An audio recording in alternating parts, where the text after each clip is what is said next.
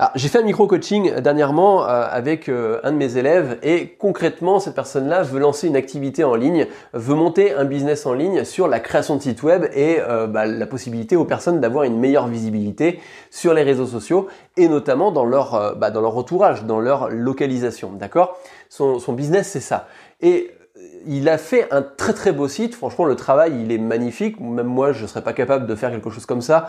Euh, puis bon, c'est pas, voilà, je, je, je, suis pas sur la partie artistique, on va dire, de, l'activité.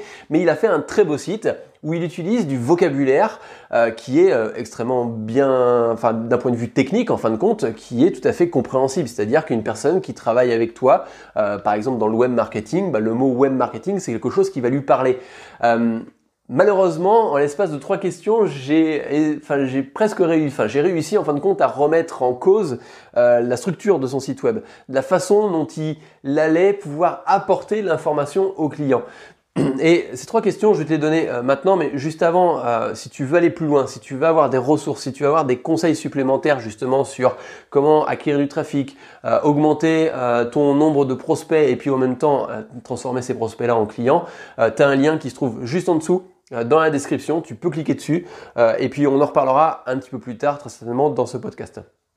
Donc euh, l'idée c'est que en trois questions, bah, c'est de, le jeu n'était pas de remettre en cause son site web ou la création de son site web, c'était de lui permettre de mieux communiquer, de mieux faire comprendre ce qu'il a proposé en termes de valeur à ses clients. Et moi, c'est quelque chose que je t'invite à faire, à te poser des questions que je t'invite à te poser pour réellement savoir si tu t'adresses aux bonnes personnes. Je t'ai fait euh, des épisodes justement euh, sur des business qui n'étaient pas rentables et comment ils ont été euh, convertis en business rentable. je t'ai fait des épisodes sur comment convertir un produit qui, qui est invendable en produit vendable. Maintenant, je voudrais te poser trois questions. Trois questions qui, peut-être pour toi, euh, vont remettre en cause, en fin de compte, la façon dont tu amènes ton business aujourd'hui.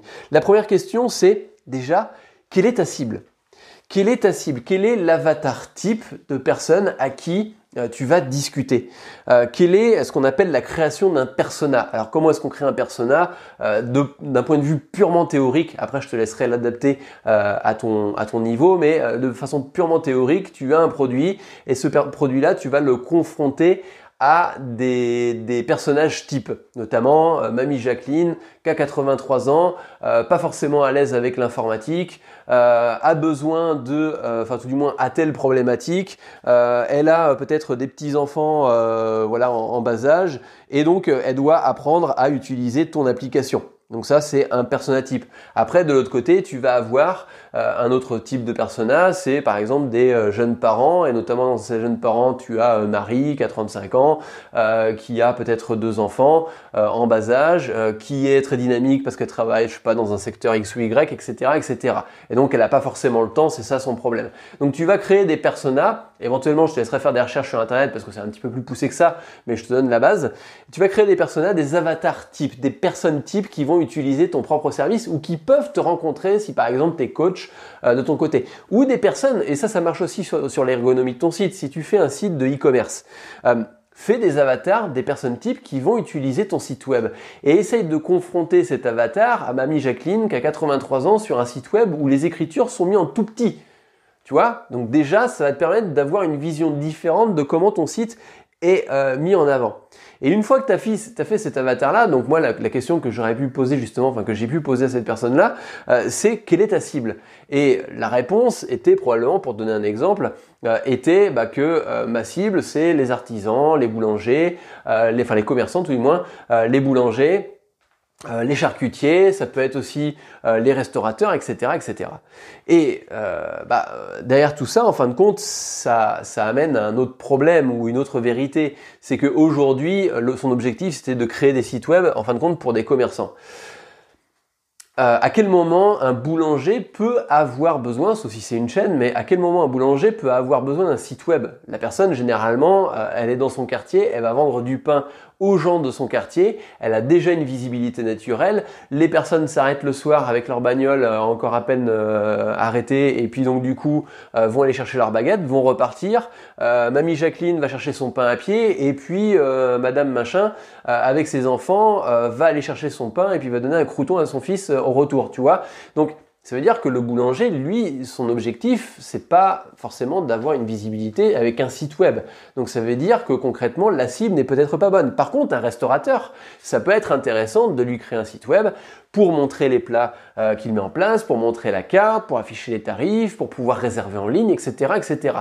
Donc tu vois que déjà, rien que cette première question-là te permet de cibler précisément euh, l'avatar type que tu vas avoir. Potentiellement, ça peut être, si on prend juste les restaurateurs, ça peut être un restaurateur qui a besoin de visibilité.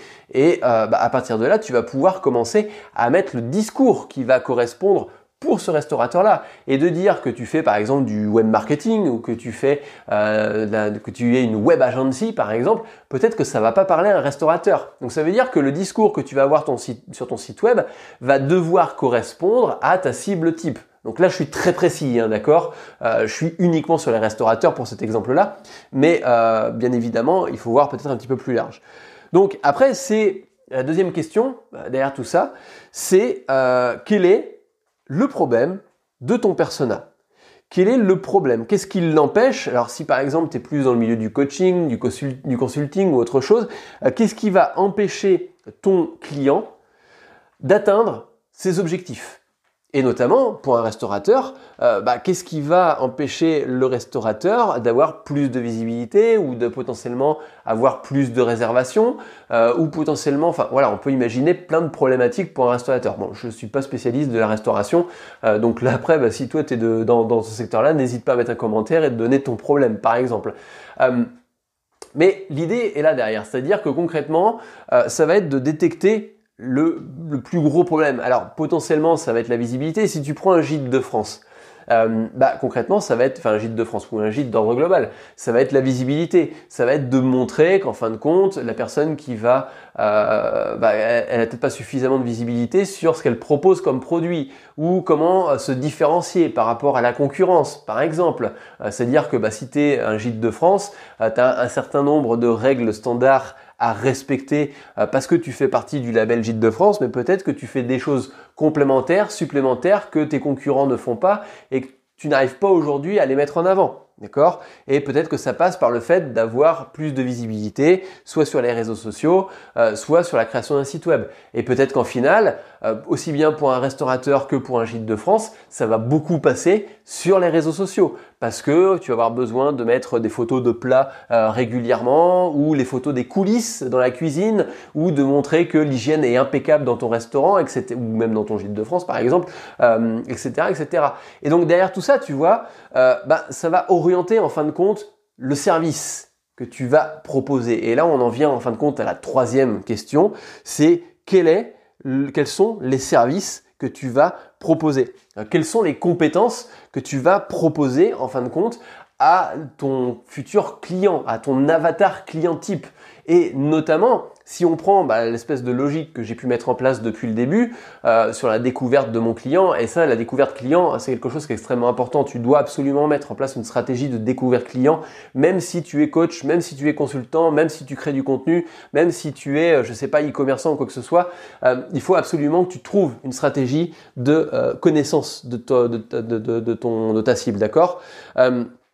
Et notamment, euh, derrière tout ça, euh, l'objectif, c'est de savoir quel service tu vas proposer. Peut-être qu'au final, il va falloir que tu crées une page sur ton site web qui va parler peut-être uniquement aux restaurateurs et que bah, tu comprends bien en fin de compte leurs problématiques. Tu sais comment, euh, bah, tu sais pourquoi en fin de compte aujourd'hui ils n'arrivent pas à avoir suffisamment de réservations et tu sais absolument où mettre en place cette stratégie. Et donc, bah, ta proposition, ta, ta, ta, ta, valeur derrière ajoutée, c'est que tu es un spécialiste euh, de la communication, par exemple sur Instagram, euh, que tu peux venir chez lui faire la promotion de ses différents produits, les mettre en avant sur Instagram, créer de l'engagement, euh, mettre en place une conversion de, bah, du, du trafic qu'il peut avoir sur les réseaux sociaux pour faire en sorte que ces différentes personnes puissent s'inscrire ou réserver une place le vendredi soir parce que par exemple le vendredi soir c'est le moment le plus creux ou on pourrait dire le mercredi soir comme ça c'est en milieu de semaine euh, le mercredi soir c'est le moment le plus creux euh, de la semaine en termes de réservation et que c'est à ce moment là que tu aimerais bien un petit peu gonfler euh, les, bah, les d'accord? Donc Tu vois que simplement sur la base de trois questions simples, c'est-à-dire que bah, concrètement la première question c'est quelle est ta cible, ensuite quel est le problème de ta cible et enfin quels sont les services que tu vas proposer en fonction des deux questions précédentes, ça va te permettre de proposer un service aux petits oignons, un produit aux petits oignons euh, à ton futur potentiel client. Donc tu peux aller beaucoup plus loin en fin de compte dans cette idée-là. Tu peux aller beaucoup plus loin dans la stratégie. Là, je viens de te donner une stratégie toute simple, clé en main, avec trois questions simples à commencer à mettre maintenant. C'est-à-dire que, bah, tu vois, à la fin de ce podcast, euh, arrête d'écouter euh, des podcasts ou arrête d'aller sur YouTube ou arrête de traîner à droite à gauche. Et puis, essaye de remplir ces trois questions. Tu prends une feuille de papier, tu mets les trois questions sur un tiers de la feuille à chaque fois, et puis tu remplis.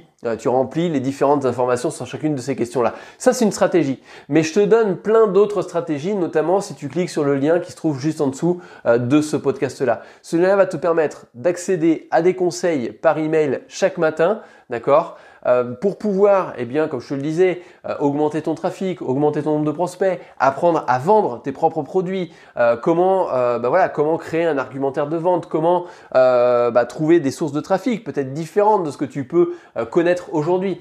Plein de formes euh, de conseils, d'astuces, de retours d'expérience et c'est des vrais retours d'expérience que j'ai euh, compte tenu du fait que ça fait maintenant plus de 10 ans euh, que je suis dans le secteur de l'informatique, que je m'intéresse notamment au marketing et aussi au neuromarketing. Alors si tu connais pas le neuromarketing, c'est euh, c'est une façon un petit peu différente de voir le marketing, mais qui va plus parler au cerveau, au comportement euh, du cerveau. Le, cerveau humain a des mécanismes psychologiques euh, qui, qui, sont, bah, qui sont tout simplement primitifs. Et notamment, on est tous primitifs, on est tous des... C'est con à dire, mais on est tous un petit peu des animaux.